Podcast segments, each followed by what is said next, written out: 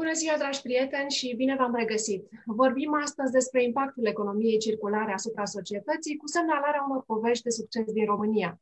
Inovația socială va fi elementul central al discuției noastre, pentru că, dincolo de inovația tehnică, care poate prelungi viața produselor, cele mai bune inovații nu vor veni din tehnologie, ci din schimbări sociale.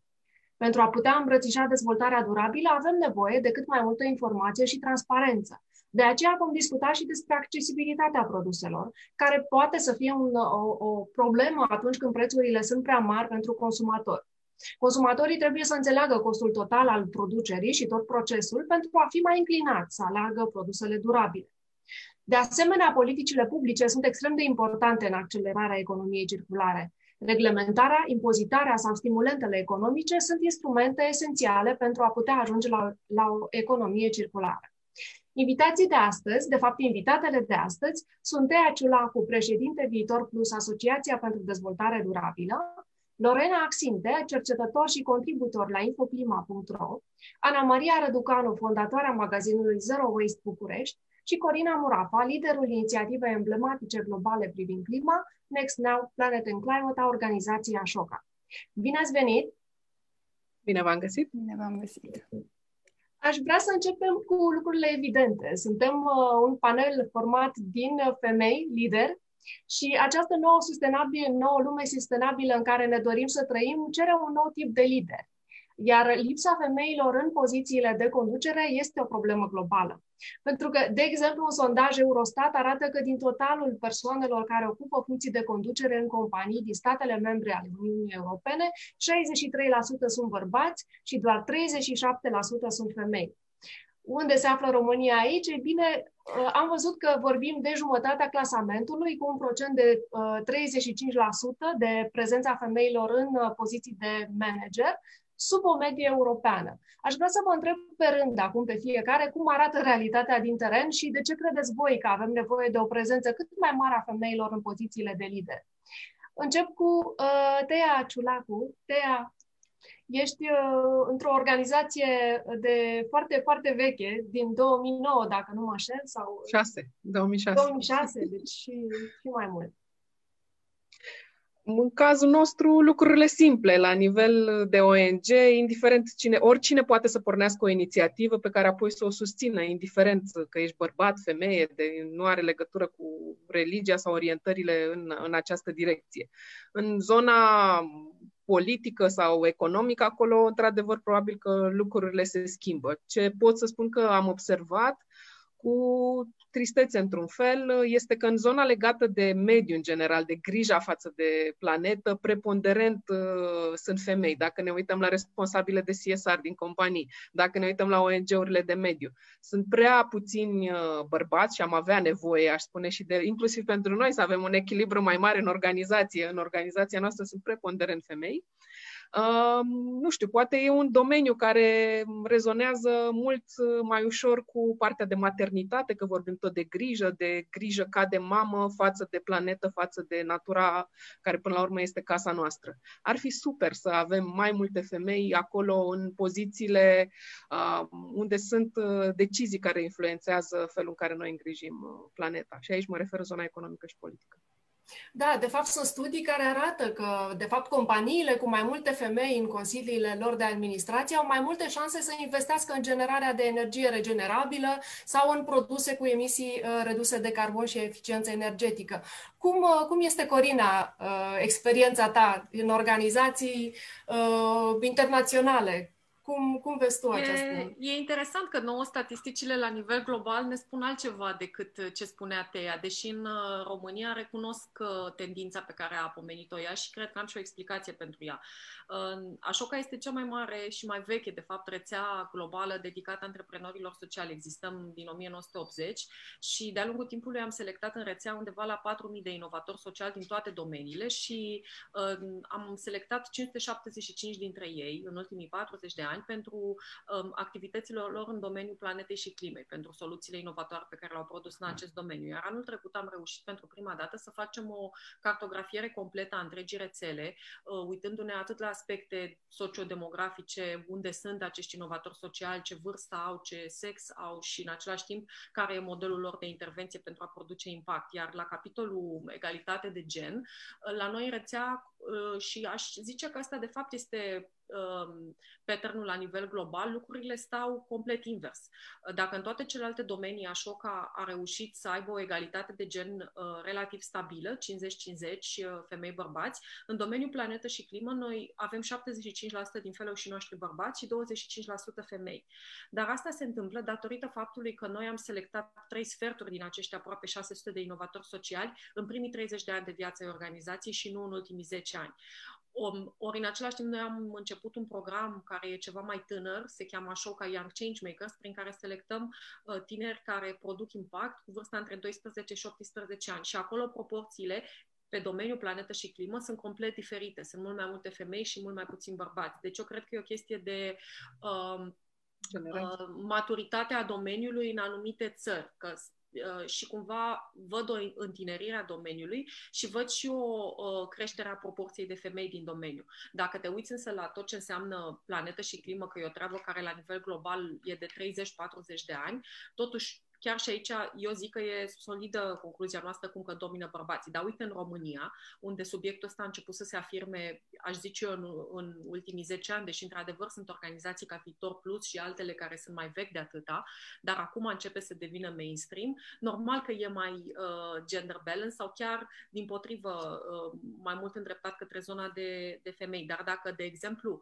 începem să aducem în domeniul ăsta și domenii foarte importante, conexe, cum ar fi agricultura sau cum ar fi producția, furnizarea de energie, uh, care până la urmă aici sunt niște uh, producția de energie și activitățile uh, de creștere a animalelor sunt cele mai mari producătoare de emisii cu efect de seră din România. Iar dacă le adăugăm, zic eu, în tot combo ăsta de mediu, natură, planetă, nu mai ne trezim cu aceeași preponderență a femeilor. Cred că ne trezim fie cu egalitate, fie cu uh, dominanța a bărbaților. Asta e așa o speculație, n-aș ști să zic, dar uh, cumva așa se văd uh, pattern astea de gen la nivel uh, de, de global, la nivel de așoc. Eram pe, pe mute. Uh, Lorena, acum uh, cum stă, care este situația în domeniul cercetării? Um, în domeniul cercetării și, în general, în universități, cel puțin în, în Marea Britanie um, și cred că la nivel european, am observat că uh, la nivel de doctorat, care ar fi treapta cea mai de, cel mai de jos, um, există o oarecare egalitate de gen, cel puțin în ultimii ani. Din păcate, cu cât urcăm mai sus, cu atât uh, numărul femeilor se micșorează și uh, toate pozițiile de conducere sau majoritatea pozițiilor de conducere sunt dominate de bărbați. Sigur că e o, e o problemă uh, pentru că unul dintre obiectivele dezvoltării durabile este egalitatea de gen și până nu vom avea egalitate de gen, și aici nu vorbim de um, dominanța femeilor, ci efectiv de, de egalitate între femei și bărbați, nu vom putea să ajungem să atingem um, tot felul de de alte obiective. Um, cu toate acestea, cred că e important să menționăm că există foarte multe femei um, în, în tot felul de domenii și uh, în poziții de conducere și care au pornit inițiative foarte de succes. Um, din cercetare, una dintre economistele um, poate cele mai cunoscute în momentul de față, Kate Rowers, care a pornit o, o revoluție cu um, teoria ei de dezvoltare um, de economie tip gogoașă, prin care um, uh, spune că trebuie să găsim o, un echilibru, să nu mai căutăm să creștem, să uh, creșterea economică nu este neapărat cea mai potrivită nici pentru noi ca oameni, nici pentru mediul înconjurător. Um, Comisarul generațiilor viitoare din, uh, din țara Galilor este o femeie puternică, a reușit să ducă la foarte multe schimbări pentru țara Galilor. Um, chiar și um, uh, Dame Ellen MacArthur, care este uh, campioană mondială la navigație, dar s-a retras și în momentul de față conduce um, um, MacArthur Foundation, una dintre cele mai mari fundații în economie circulară. Deci sunt tot felul de, uh, de exemple. Din păcate, sigur, ies în evidență pentru că sunt mai puține decât, uh, decât inițiativele conduse de bărbați. Dar, da, suntem încă departe de a avea uh, egalitate de gen la toate nivelurile. Da, da, da. Așa este și, de fapt, din nou, sunt studiile. Eu am, am citit recent un studiu pe care poate chiar o să-l, o să-l publicăm și pe Gherila, referitor la acest webinar. Sunt organizații care uh, sunt mai dispuse, dispuse să schimbe concentrarea afacerii de la maximizarea profitului pe termen lung la atingerea obiectivelor de creștere pe termen, uh, pe termen scurt, la atingerea obiectivelor de creștere pe termen lung. Este un tip de antreprenoriat pe care îl, îl practic că și Ana Maria Răducanu este antreprenoarea dintre noi, uh, care a lansat recent magazinul Zero Waste București. Uh, Ana Maria, uh, cum, cum arată, cel puțin în piața asta, dacă pot să-i spun așa, magazinelor Zero Waste, dacă știu că ai studiat foarte mult și domeniul, sunt mai multe femei antreprenori în acest domeniu sau care sunt proporțiile în, în această zonă? Mulțumesc, Nicoleta. Specific pentru magazinele Zero Waste, uh, dacă ai menționat asta, uh, să știi că în România toate magazinele Zero Waste care există, online și offline, sunt fondate de femei. Uh, în Anglia, de exemplu, unde am avut posibilitatea să stau și să învăț acolo, marea lor majoritate sunt fondate de familii, de cupluri. Și asta mi se pare, de fapt, lucrul cel mai frumos Uh, ceea ce mi-a plăcut din ce am ascultat și la Corina și la Leona, Lorena, scuze. Um, Corina menționa diferența asta de generații cumva și cum se schimbă raportul și cred că inclusiv în uh, trendul magazinelor Zero Waste uh, se leagă cu un trend de schimbare culturală un pic mai profundă, nu doar despre management, este mai degrabă despre cum manifestăm noi rolul nostru uh, masculin și feminin în lume, pentru că momentan percepția și observația mea este că rolul de bărbat în poziții de putere este foarte mult asociat cu conducere, cu dominanță, control și uh, posesiune într-un fel sau nu știu, direcția, acel lider care dă tonul și uh, iar o femeie lider va trebui cumva să-și dezvolte aceste abilități ca să poată să ajungă în astfel de poziții de putere. Iar asta nu este sănătos neapărat, deci întregul sistem patriarhal fiind structurat de așa natură nu dă șansă automat femeilor să-și dezvolte acele calități care pot să hrănească un alt tip de leadership.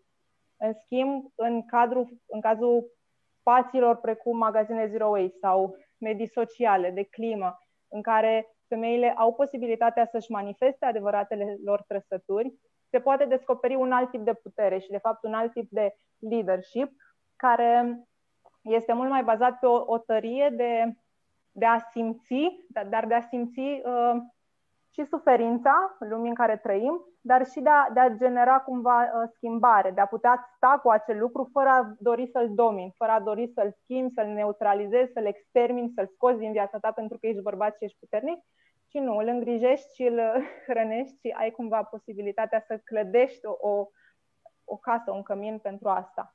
Uh, asta ar fi cumva pe scurt spusă varianta în care mi se pare că echilibrul acesta ține mai mult de o schimbare culturală mult mai fundamentală despre rolul noastre în societate.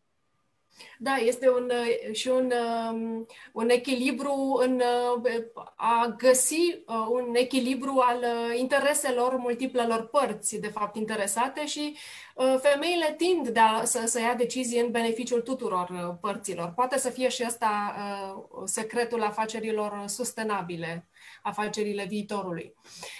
Um, haideți să încercăm să cunoaștem fiecare proiect pe care îl avem astăzi în acest webinar. Începem cu Viitor Plus, Asociația pentru Dezvoltare Durabilă, organizație non-profit care derulează din 2006 proiecte de împădurire, colectare pentru reciclare, educație și conștientizare, producție de confecții textile uh, naturale și reutilizate, construcții, uh, construcție de colectoare solare și utilizarea lor pentru dotarea unor obiecte, obiective sociale, proiecte ce contribuie la soluționarea unor probleme sociale și de mediu. Dragă Teia, am făcut așa o prezentare foarte uh, scolastică. Te rog pe tine să ne povestești despre proiectele voastre. Păi, dacă astăzi tema este în zona economiei circulare, asta este clar unul din domeniile noastre de activitate care se manifestă în diverse tipuri de proiecte, proiecte și în zona economică de generatoare de venituri, dar și în zona pur non-profit, dependente de granturi, de sponsorizări. Până la urmă, ce e important este de ce le facem, cum am ajuns să dezvoltăm astfel de inițiative. Uh, și dincolo de contextul global, despre care sigur o să mai vorbim probabil astăzi, um, ne-am uitat foarte mult la ce se întâmplă în România și ce ne doare aici și la lucrurile foarte simple, pentru că până când ajungem să facem schimbările foarte mari, trebuie să ne uităm la comportamentele noastre proprii, la cât de mult uh, gunoi ajungem să vedem pe la fiecare colț de stradă, pe fiecare câmp, pe fiecare albie de râu. Um, avem nevoie, în primul rând, de educație de schimbarea modalității în care noi ne educăm generațiile de la grădiniță până la facultate, Uh, și în zona asta, uh, felul în care noi am intervenit a fost printr-un proiect care se numește Ecoprovocarea, este adresat liceenilor, dar am ajuns încet, încet și la școlile generale, pentru că înțelegem cât de important este să investești în schimbarea de mentalitate, în furnizarea de informații, chiar dacă corpul principal, uh, educația formală, nu o face, intervenim noi cu activități de voluntariat, cu ateliere pregătite pentru profesori, materiale gratuite puse la dispoziția lor, concursuri cât să fie atractive, să învățăm despre despre mediu făcând, că până la urmă nu ajunge doar să vorbim și să facem studii și să discutăm în zona politică, dacă lucrurile nu se schimbă în realitate, degeaba totul până la urmă. Um, dincolo de educație, am zis, hai să vedem cum este și dacă ne apucăm de zona economică, dacă putem să realizăm uh, activități conform teoriei câteodată utopice a sustenabilității, să reușim să echilibrăm uh, Uh, latura economică fără de care nu poți să supraviețuiești, cu grija față de mediu și față de oameni. Așa au apărut și atelierul de pânză și recicleta. În cazul atelierului de pânză, în zona socială, noi uh, angajăm persoane cu dizabilități. Peste jumătate din angajații noștri sunt persoane cu dizabilități și producem lucruri de lungă durată, făcute din materiale naturale, biodegradabile, care sunt o alternativă la plasticul care ne înconjoară um, și care sunt reutilizabile. Ideea de reutilizare este foarte importantă în tot ce înseamnă context de, de circularitate, să putem prelungi viața produselor și să ieșim din mindset-ul de uh, one-time use. O folosim o dată, câteva minute, câteva secunde, după care nici măcar nu se reciclează. În cazul fericit ajunge la groapă sau la, la incinerare. În cazul Recicleta am plecat de la lucruri foarte vizibile în București, dar nu numai, deocamdată proiectul este doar în București, unde lipsește foarte mult infrastructura de colectare. Și ne-am uitat la ce soluții sunt pentru colectarea cantităților mici, într-un fel în care să nu poluăm orașul, să nu venim doar cu soluții care se uită unilateral, rezolvă o problemă și poate generează alta, că dacă ne ducem cu un camion să colectăm din colț în colț de stradă, care este alimentat de motorină la greu și luăm un metru cub de deșeuri de aici, după aia mai dăm drumul la motor, ne mai ducem la următoarea stradă iarăși cu camionul. E, am creat un model de last mile pick-up colectăm cantitățile mici cu cargobiciclete sau mașină electrică, le ducem într-un loc unde sunt containere mari și de-abia când am ajuns la câteva tone, aducem transportul unor colectori specializați, care până la urmă și el ar putea să fie electric, măcar pentru un oraș fără poluare, dar acolo intervin și alți, alți actori. Și nu în ultimul rând, aș vrea să mai zic de harta reciclării care este o platformă online pentru orice cetățean din România până la urmă. Se numește reciclare pentru că e un termen mai ușor de înțeles și de digerat, dar ea de fapt adresează toți cei trei R a economiei circulare. Uh, avem un dicționar de materiale unde povestim cum putem să reducem și să reutilizăm materialele. Uh, și, nu în ultimul rând, când ajungem la reciclare, mapează toate punctele de colectare separate din țară, indiferent de material, ca să nu avem scuza asta că nu avem unde să le ducem. Sunt peste 12.000 de puncte în toată țara, orice persoană sau instituție publică poate să adauge noi puncte pe măsură ce apar, am lucrat la programare să fie astfel utilizabilă și poate, da, nu este în fiecare colț de stradă sau în fața fiecărui bloc o pubelă de colectare, dar sigur o să găsiți una poate la 500 de metri sau la un kilometru de voi sau poate în drum spre servici. Deci uh, nu ar trebui să ieșim din sfera asta de suntem conjurați de probleme, suntem copleșiți, aolo ce ne facem și să ne uităm către soluții și să vedem că sunt soluții în jurul nostru. Câteodată necesită un extra efort, dar fără el lucrurile nu au cum să se schimbe. Îți mulțumesc, Tea. Cu siguranță, dacă... Da, da, cei care ne, ne urmăresc cu siguranță vor afla mai multe despre voi.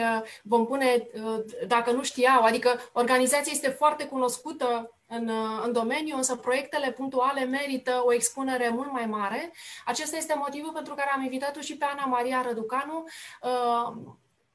cu magazinul Zero Waste, care este un proiect nou. Am uh, observat entuziasmul pe Facebook, în acest fel am aflat și eu despre, despre magazin. Uh, este un proiect curajos, este un model de cooperativă susținut de comunitate și în ce constă conceptul? De aici poți cumpăra produsele necesare traiului zilnic în format vrac sau în ambalaje reutilizabile, eliminând plasticul de unică folosință. Ana Maria vrem să aflăm mai multe despre, despre magazinul Zero Waste și uh, unde vă găsim și de ce să cumpărăm de la magazinul Zero Waste. Acestea sunt lucrurile pe care aș dori să insistăm acum în această, în această discuție. În regulă. Ne găsiți pe strada Buzeș, numărul 20, unde mă aflu și eu acum, și pe pagina de Facebook Magazin Zero Waste București de ce să faceți cumpărături în acest stil. Poate și Corina să spună că este unul din clienții noștri fideli. Um, intuiția mea și feedback-ul pe care l-am de la persoanele care vin și parte din motivația pentru care am făcut asta vine din uh, următoarele motive. În primul și în primul rând pentru a elimina consumul de plastic de unică folosință, um, pentru a reduce cantitatea de deșeuri pe care le aruncăm la sfârșitul săptămânii sau când eram obișnuiți să aruncăm gunoiul, și zic că eram obișnuiți pentru că deja am persoane care se întorc și îmi spun, chiar zilele trecute mi-a spus cineva, Ana, săptămâna trecută a fost prima zi în care nu am aruncat absolut nimic la gunoi, pentru că noi avem și un sistem în care primim compost și automat cine vine și își face cumpărături de aici pentru cele necesare și, nu știu, completează din piață pentru legume, fructe, uh, nu mai produce absolut deloc ambalaje și uh, resturi care să ajungă la gunoi. Deci se poate și am fost foarte bucuroasă atât de repede să ajungă la acest uh, cel, să nu mai fie, să fie persoane în București care nu aruncă nimic la gunoi. Um, un alt uh, motiv pentru a face asta este că avem nevoie să ne reconsiderăm alegerile de consum și să reducem, de fapt, să ne restructurăm stilul de viață spre a începe să consumăm mai puțin. Când spun să ne restructurăm alegerile, mă gândesc să ne începem să ne uităm la a aduce produse sau a consuma produse mai locale, cu o amprentă ecologică mai mică și produse organice. Noi încă nu respectăm aceste criterii pentru toate produsele, pentru că nu avem capacitatea să avem aceste lanțuri de distribuție încă puse la punct, însă spre asta tindem și cumva asta încurajăm de fiecare dată când este de făcut o alegere între două produse care este mai care. Și legat de reducerea efectivă a consumului, este, a menționat Lorena mai devreme, descreșterea economică. Ăsta este unul din motorul nostru, motoarele noastre principale. Um, credem că modelul de consum actual bazat pe creștere continuă este imposibil de menținut pe o planetă cu resurse finite. Nu putem continua să consumăm, să consumăm, să consumăm Uh, și să considerăm că asta ne va ține la infinit. Uh, știm deja că petrolul este o resursă finită care se va termina curând, iar uh, societatea noastră, așa cum e construită acum, este extraordinar de mult dezvoltată și bazată pe petrol, plasticul fiind unul din byproducts ale, ale lui. Și atunci, când aceste resurse se termină, se prăbușește întregul sistem care este construit pe, a, pe el, susținut pe el, și avem nevoie să învățăm să trăim altfel pe resurse care pot fi regenerabile, care ne pot permite această continuitate a unui stil de viață care nu pune o presiune atât de mare asupra planetei și nu consumă mai mult, de fapt, decât avem capacitatea să producem. Sper că ți-am răspuns cât de pe scurt. Da, ne-ai răspuns și întrebările continuă, în sensul că ar, am început și cu uh, promisiunea de a vorbi despre accesibilitatea produselor. Sunt produsele uh, de la magazinul Zero Waste mai scumpe decât uh, în alte magazine și dacă da, de ce? Depinde o să răspund pentru fiecare un pic, uh, fiecare variabilă. Produsele alimentare, de exemplu, nu, nu sunt mai scumpe, unele sunt mai ieftine uh, sau cel puțin egale cu uh, prețul pieței. Uh, și asta în ciuda faptului că noi nu avem o putere de cumpărare precum un supermarket. Că noi cumpărăm saj de 25 de kg, ei cumpără tone. Noi cumpărăm cu un preț, ei cumpără cu un alt preț. Diferența o face adaosul care este pus la uh, vânzare noi avem un plafon maxim de adaos comercial pe care îl punem pentru a uh, oferi această accesibilitate. Și sunt într-adevăr unele produse care sunt uh, din gama mai premium, sunt produse cosmetice, de exemplu, care sunt produse local uh, cu ingrediente certificate ecologic, care însuși procesul lor de producție necesită mai multă atenție și atunci, da, crește și, și prețul final.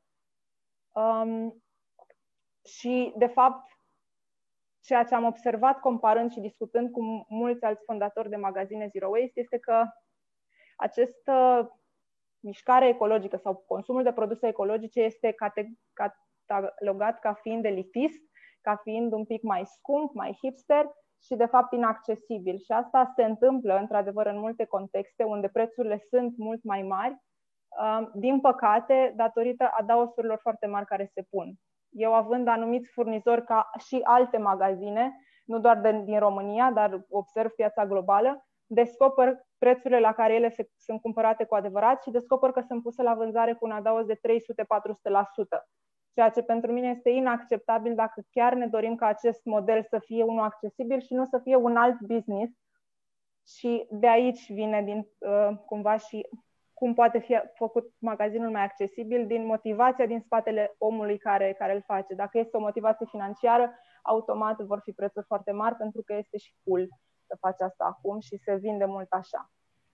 De aș asemenea, mai... scuze, scuze, Tea, te rog. Aș, aș mai fi spus ceva aici în completare, că există și diverse variante în care vă puteți implica dincolo de consum. Uh, eu locuiesc, de exemplu, în Sibiu și pentru că susțin foarte mult modelul și de afacere și de idee și de concept pe care Ana Maria a pus-o în practică, uh, contribui ca pe sistemul de fundraising pe care l-a implementat de Patreon, uh, chiar de la distanță. Până la urmă, toți dintre noi care ne gândim și căutăm diverse forme de donații, putem să susținem diverse cauze. Um, să contribui că să se plătească chiria, poți să o faci din orice colț al țării până la urmă, chiar și din afară, într-o modalitate de a susține genul acesta de business-uri, pentru că business-urile aflate la început, business-urile de dimensiuni mici, au cheltuieli fixe care nu pot fi, asta vă spun și din experiența noastră cu atelierul de pânză și recicleta. Noi nu avem cum să fim competitivi raportat la un actor foarte mare. Deci dacă nu există înțelegerea și susținerea consumatorilor, Uh, pentru a-și proteja și a investi în business-uri locale și business-uri etice cu un anumit set de valori în spate, nu o să reușim niciodată să avansăm, că nu ai cum să te lupți cu un mastodont de o anumită dimensiune și să concurezi la marjele lor sau la adausurile pe care ei le fac sau la, nu știu, accesibilitatea pe care, pe care ei o au. Deci, câteodată această decizie conștientă de consumator într-o direcție și în un alta, cred că contează foarte mult. Și cea de donator, da? Chiar dacă nu ajungem în magazin. Îmi pare rău, până acum n-am ajuns. Te aștept cu drag și îți mulțumesc mult pentru perspectivă. Este foarte, foarte valid ceea ce ai spus. Într-adevăr, noi nu ne-am putea permite să acoperim costurile curente fără această mână de oameni care înțeleg ce implică uh, dezvoltarea și pornirea unui astfel de magazin, având în vedere și adausurile pe care noi le punem, adică da. fix asta, noi supraviețuim pentru că e o comunitate întreagă care, care ține magazinul. Deci vă putem susține și de la distanță, este ceea ce face și Lorena Axinte. Lorena, tu înțeleg că te afli acum la Budapesta, dacă am reținut bine înainte de a începe uh, întâlnirea de astăzi. Am discutat despre asta și uh, tu ai o pregătire, ești cercetător în dezvoltare durabilă. Ne interesează foarte mult uh, perspectiva uh, globală, aș spune, acestor uh, inițiative și de asemenea aș vrea să punctez faptul că tu ești contributor la rețeaua Infoclima cu care Gherila Verde este partener și încercăm să avem câte un cercetător al rețelei în fiecare webinar. Bine ai venit, Lorena!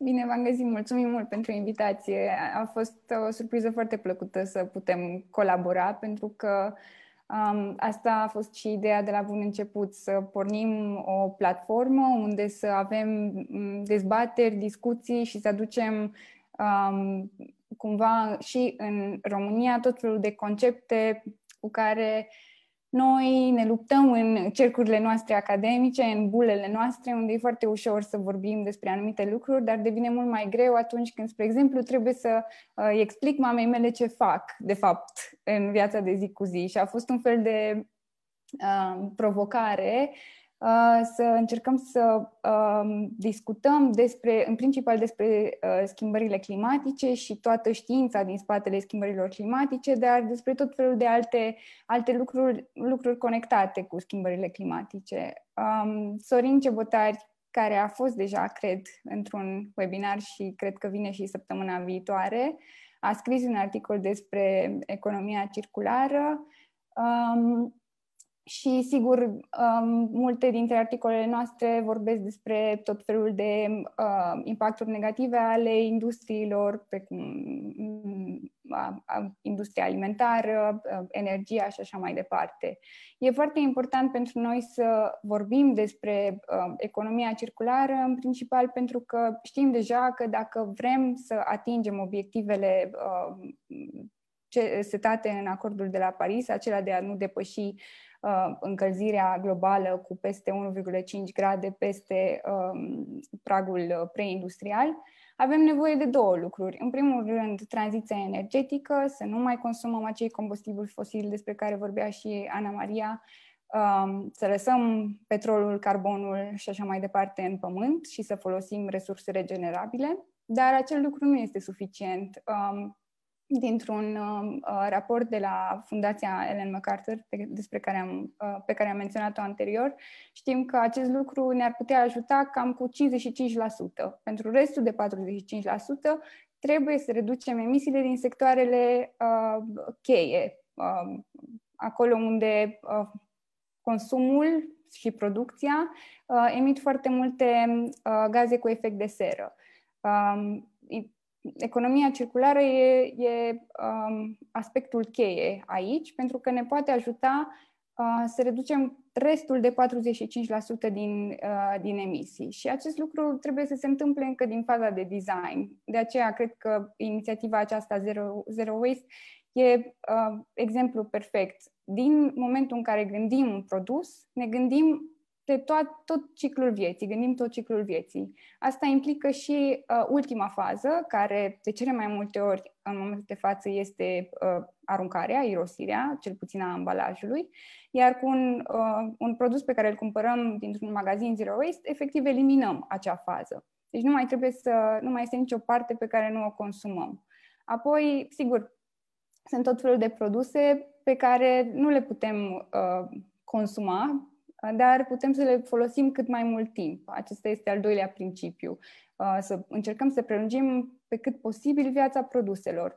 E foarte, uh, se întâmplă foarte des să cumpărăm un produs uh, electronic pe care îl folosim 2 ani și observăm că fix fix după o perioadă de aproximativ 2 ani, produsul se strică și nu, nu îl mai putem folosi. E uh, planned obsolescence, se numește, și în momentul de față sunt tot felul de uh, inițiative, legisla- inclusiv legislative, la nivel european, de a scoate acest, uh, acest uh, model de business um, și de a uh, readuce um, reparația, în, să, fie, să fie la modă, să reparăm produse electronice, să nu ne mai folosim uh, o perioadă atât de limitată de ele. Uh, cred cu tărie că a, am adoptat acest stil de viață cu toții la nivel global, pentru că nu știm exact ce se întâmplă cu deșeurile. Nu avem nici cea mai vagă idee unde merg toate plasticele, toate, toate uh, lucrurile pe care le aruncăm. Um, de aceea, pe Infoclima încercăm să, um, să cumva să dezbatem aceste lucruri, să le aducem în, în spațiul public, pentru că depinde într-o oarecare măsură de fiecare dintre noi să schimbe această perspectivă asupra lucrurilor pe care, le, pe care le consumăm. Sigur că schimbările majore vor veni la nivel de industrie, la nivel de țară, la nivel global, dar cred că fiecare mică acțiune pe care o facem influențează mai departe. Uh, nu știu dacă ți-am răspuns la toată întrebarea. Mă interesa puțin și perspectiva uh, globală, uh, mai ales că este domeniul cercetărilor tale vis-a-vis de existența acestor inițiative și, și în alte țări. Uh-huh. Ai, uh, ai menționat câteva exemple și voiam acum să, să le spunem și celor care ne urmăresc care sunt acestea. Da, uh, vorbesc mereu cu foarte mult drag despre uh, o inițiativă din țara Galilor, se numește Down to Earth Um, e o întreprindere socială care folosește uh, principiile economiei circulare în construcție um, de uh, clădiri, atât case cât și um, clădiri pentru traininguri, pentru evenimente și așa mai departe. Și um, folosesc tot felul de materiale care provin din surse locale, dar îmbină aceste materiale cu tot felul de tehnici inovative. Și uh, câteva exemple. Uh, pentru una dintre clădirile pe care au construit-o, au folosit un sistem de acoperiș viu în care au recuperat uh, gazonul de la fundația clădirii, au folosit-o pentru acoperiș și jumătate este iarbă și cealaltă jumătate este cu tot felul de uh, specii de flori sălbatice. Uh, nu numai că um, ajută în cazul uh, inundațiilor și încurajează foarte mult și fauna sălbatică um, o ajută să, să existe în continuare, dar este și foarte bine integrat în peisajul rural. Uh, în același timp, ei încercă să construiască clădiri cât mai uh, eficiente din punct de vedere energetic, un lucru foarte important în Marea Britanie când uh, lovește și ploaia și vântul în același timp și folosesc uh, iarăși tot felul de materiale naturale, uh, lână de oaie, balot, balot de paie, uh, fibre de lemn. Um, din nou, um, sistemul energetic este asigurat de um, sisteme fotovoltaice. Um, sunt tot felul de, de um, soluții pe care le-au găsit și le, le integrează, dar partea mea preferată este modelul lor de, de business, uh, similar cu cel al uh, uh, asociației despre care vorbea uh, Tea.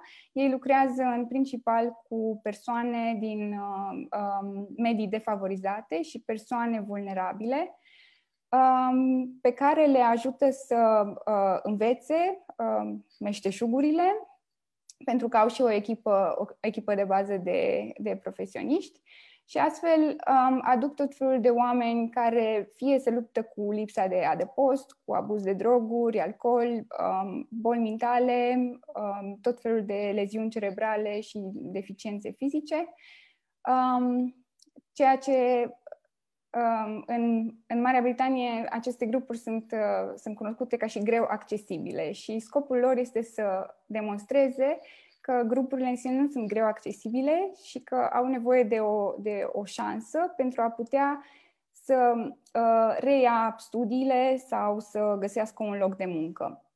Um, o altă parte care îmi place foarte mult este ca o colaborare cu Universitatea din Swansea și uh, cred că uh, funcționează deja de 15 ani și de aproximativ 10 uh, au, uh, perma- au în permanență cercetători uh, pe site-urile unde lucrează.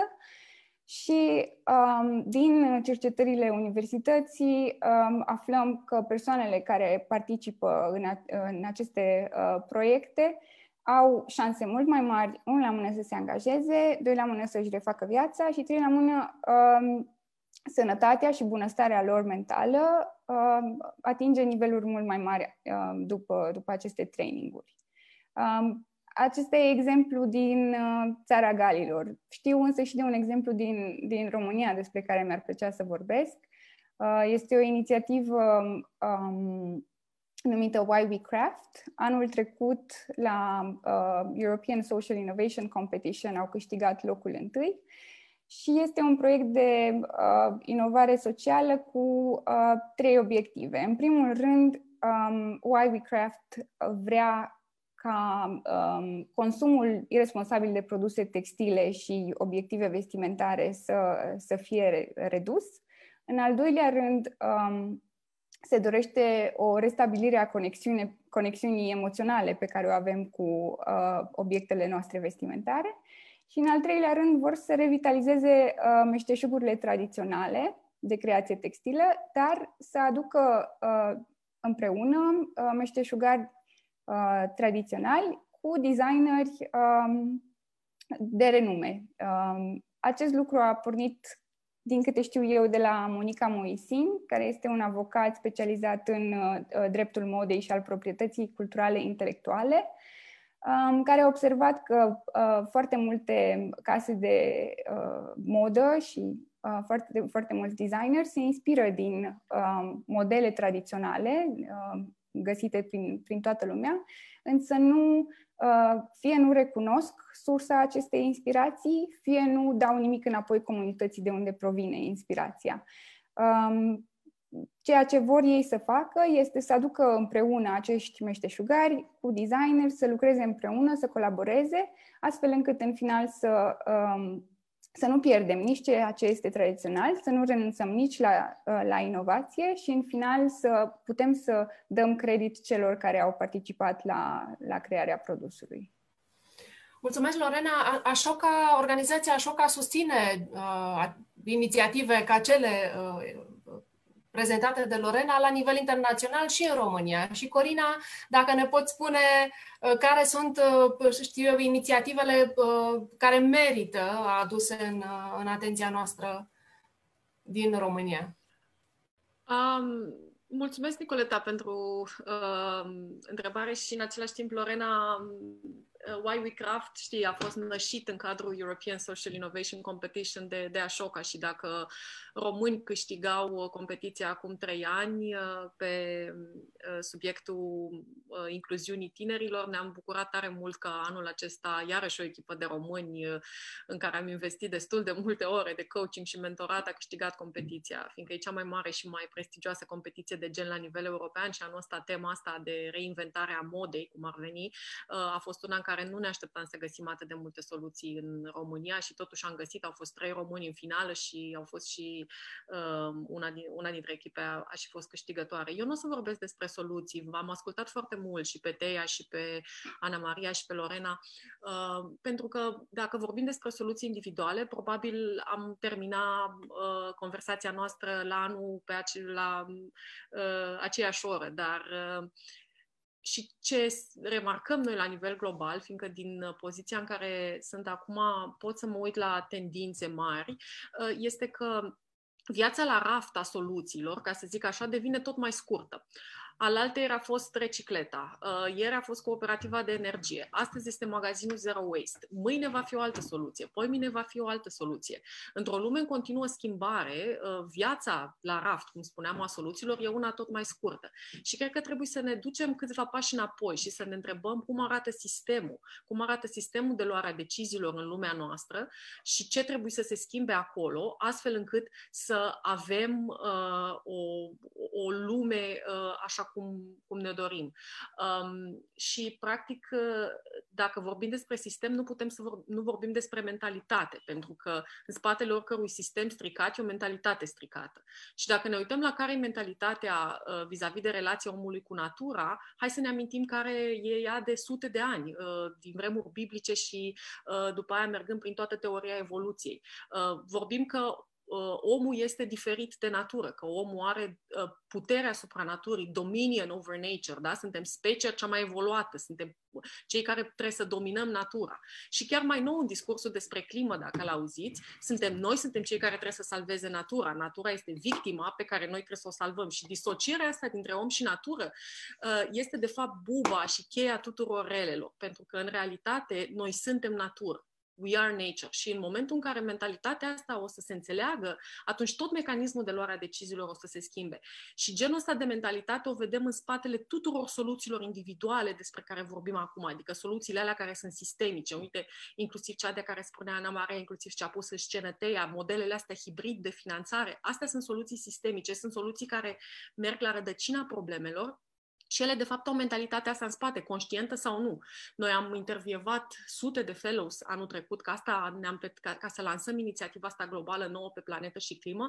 În primul rând am vrut să ne facem tema și asta am făcut. Am vorbit cu fellows și noștri, am vorbit cu inovatori sociali, am vorbit cu Kate Rowers, de care vorbea Lorena, am vorbit cu uh, toți oamenii ăștia și am încercat să înțelegem care sunt, de fapt, tendințele mari. Am văzut asta cu We Are Nature, ca fiind mentalitatea care trebuie să se schimbe, că noi suntem natură, după care am mai văzut trei lucruri și aș vrea să le aduc aici în discuție. Prima dată când vorbesc într-un spațiu românesc despre ele, dar mi se pare că de fapt, aici stă cheia. Um, și un lucru pe care îl vedem, spre exemplu, asta apropo și de ce spuneați voi, de decizii individuale și de rolul pe care îl are fiecare om, ce vedem noi la inovatorii sociali din rețeaua noastră și dincolo de ei, este uh, ideea aceasta că nu trebuie să fii un activist pentru climă 100% din viața ta ca să ai un rol în ceea ce înseamnă relația dintre om și natură. Din potrivă, toată lumea are un rol. Everyone has a role. Ăsta e primul principiu pe care îl vedem noi derivat din subiectul ăsta de, de We Are Nature.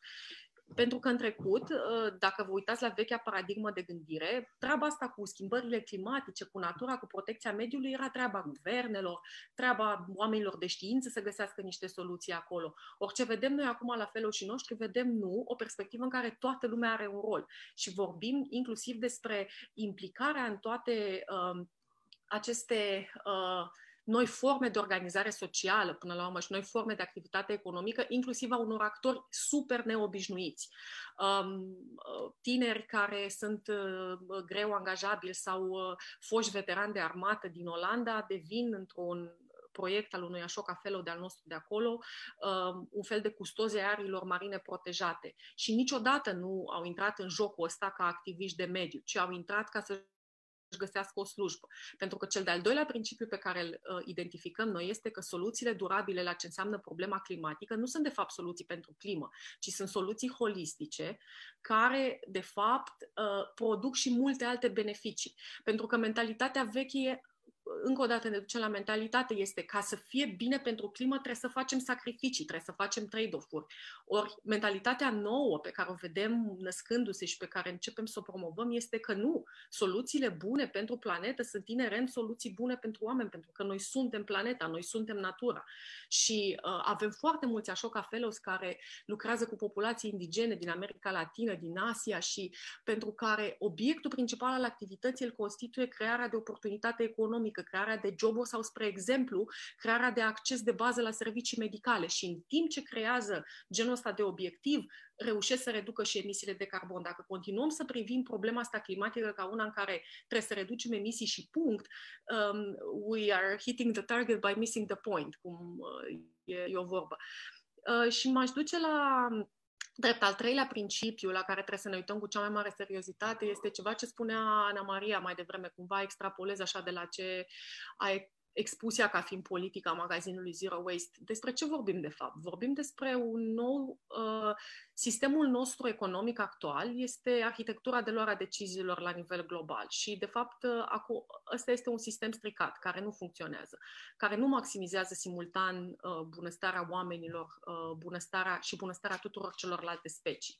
Ori ideea este care sunt uh, stimulentele, care sunt... Uh, fluxurile de informație care trebuie să fie introduse în acest sistem economic uh, pentru ca el să poată să uh, genereze cele mai bune decizii posibile, pentru că în momentul de față nu luăm cele mai bune decizii posibile. Și vedem tot mai multe soluții care asta fac, hecuiesc sistemul economic actual și de fapt despre asta este vorba. Um, apropo de Kate Raworth și ceea ce părea utopic când și-a lansat ea cartea acum trei, acum trei ani și-a lansat uh, economia stil gogoașă, uh, acum este aplicat în realitate în Amsterdam, uh, în orașe din Noua Zeelandă, unde comunitățile vin la Olanda și își pun problema cum vrem să arate sistemul nostru economic economic, ca în același timp să ne îndeplinim nevoile, dar nici să nu um, depășim limitele planetare. Și cred că ce vedem drept soluții născându-se sunt tot, tot mai mult interesante uh, și în direcția asta cumva uh, vor apărea miliarde și miliarde de, de soluții Uh, dar ce important este să înțelegem, cred, principiile din spate și cum construim această nouă arhitectură de luare a deciziilor. Uh, cu asta mă joc eu de câteva luni de zile um, și încercăm să generăm contextul unei mișcări globale în direcția asta. Uh, ceea ce mă încurajează însă este să văd că tot mai mulți oameni din România, cei care ne urmăresc acum, cei care sunt în panelul de astăzi, deși poate nu folosesc același vocabular pe care îl folosesc eu, dar de fapt principiile pe care ei le au la baza ceea ce fac, cam astea sunt. Și eu zic că uh, tendințele, statistica nu minte, în direcția asta ne îndreptăm. Dar uh, pentru ceea ce ține de politicile publice, am uh, promis la începutul întâlnirii că vom discuta și despre acest lucru. Uh, cum, uh, Tea, cum ați resimțit voi susținerea din partea autorităților a unui model de business, iată, care poate să aducă doar, doar beneficii?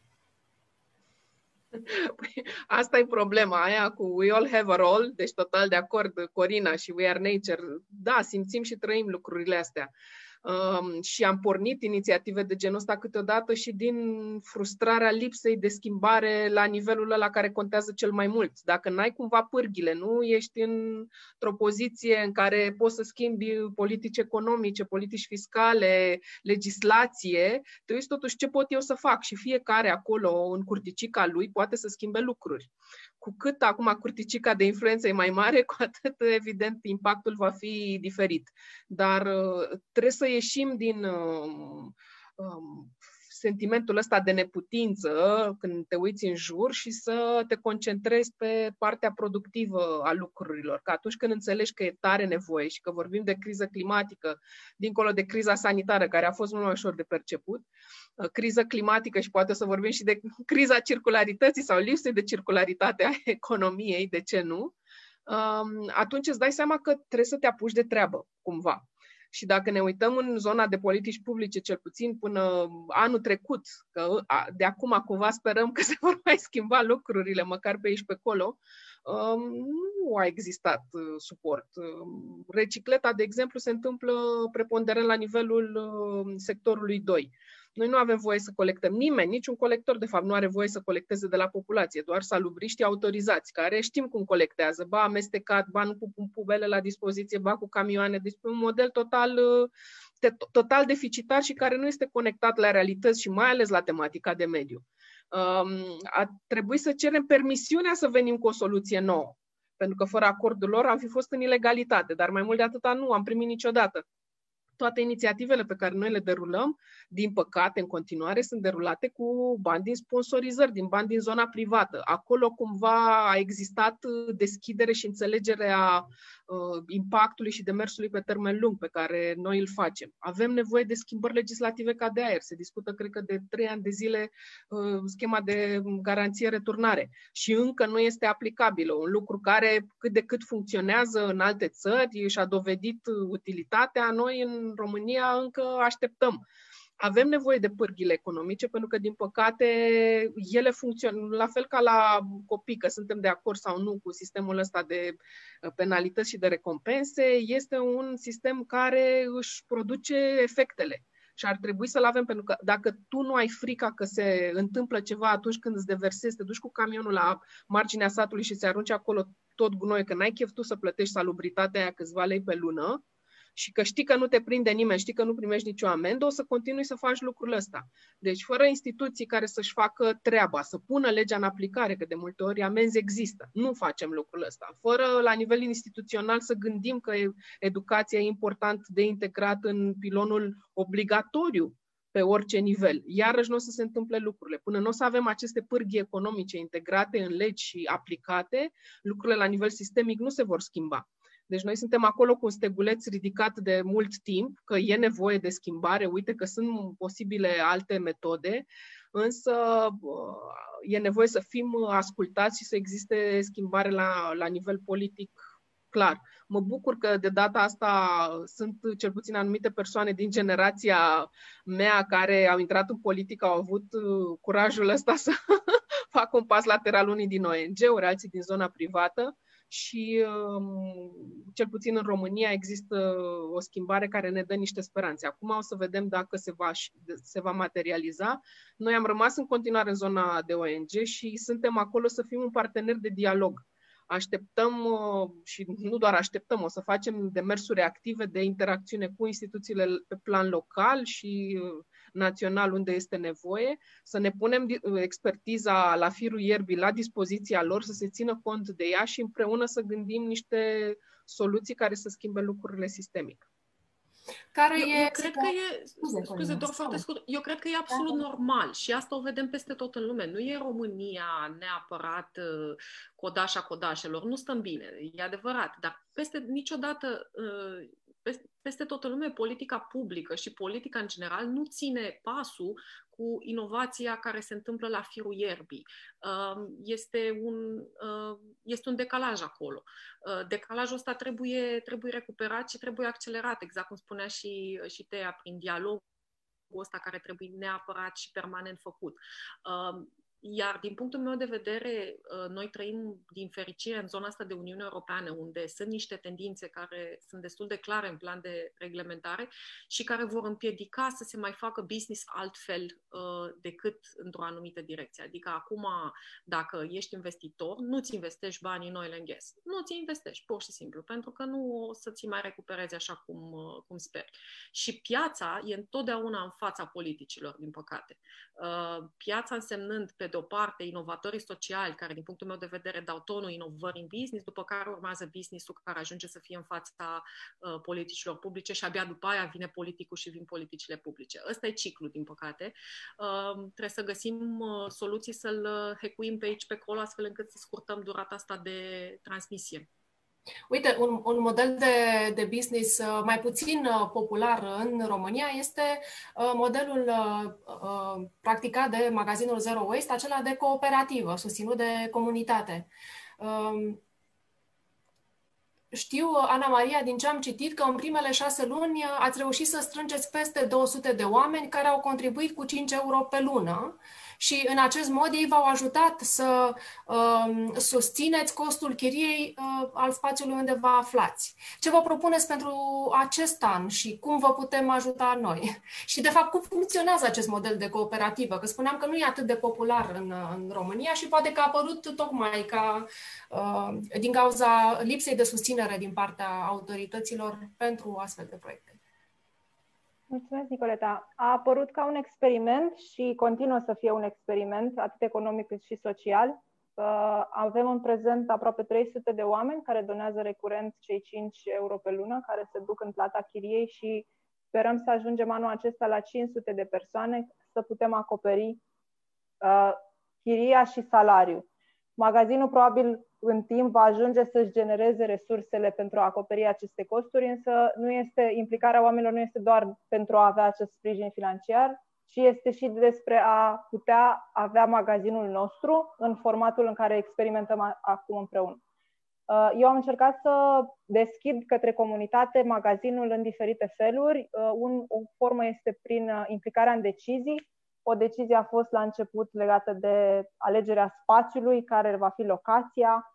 Uh, recent am avut o conversație online cu membrii din comunitate despre angajarea primei persoane din magazin care va lucra aici și cum putem face asta, ce ar însemna la nivel de uh, cultură, care ar fi valorile, ce ne-am dorit de la omul respectiv, care ar fi un salariu fair.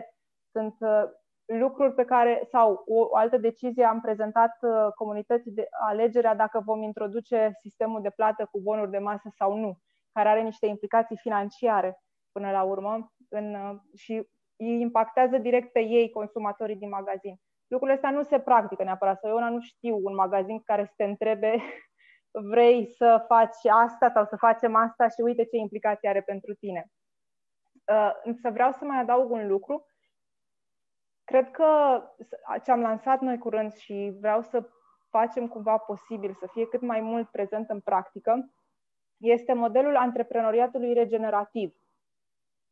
Cum spunea Corina mai devreme și mi-a plăcut foarte mult ceea ce ai zis, Corina, îți mulțumesc că am apucat să te cunosc și așa, este că modelul economic are nevoie într-adevăr de un influx de informații care să hecuiască sau să poată să, să schimbe un pic macazul să-l aducă mai în direcția care ne servește și nouă și planetei.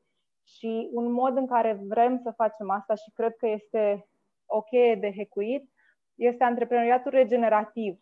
Modelul actual de business implică a extrage resurse de la natură, a le reprocesa sau a le procesa, a obține plus valoare pe care cineva undeva într-un vârf de piramidă o consumă sau o acumulează. Însă valoros în modelul regenerativ este o mentalitate în care conștientizăm că da, apelăm și obținem resurse de la natură, le folosim, creăm plus valoare și nouă comunității și planetei și și oferim înapoi. Uh, această e și o gândire circulară un pic, dar deja sistemul circular mi se pare că e soluția zilei de ieri. Dacă vrem cu adevărat să putem să avem un business care să continue, să perpetueze și existența noastră și a mediului înconjurător, trebuie să învățăm să și dăm înapoi din ceea ce ne este oferit și ceea ce primim. Și cred că fiecare business poate să facă asta și fiecare individ, dacă reușim cumva să ne observăm limitele ca indivizi sau ca organizații mici nu avem nevoie să consumăm atât de mult.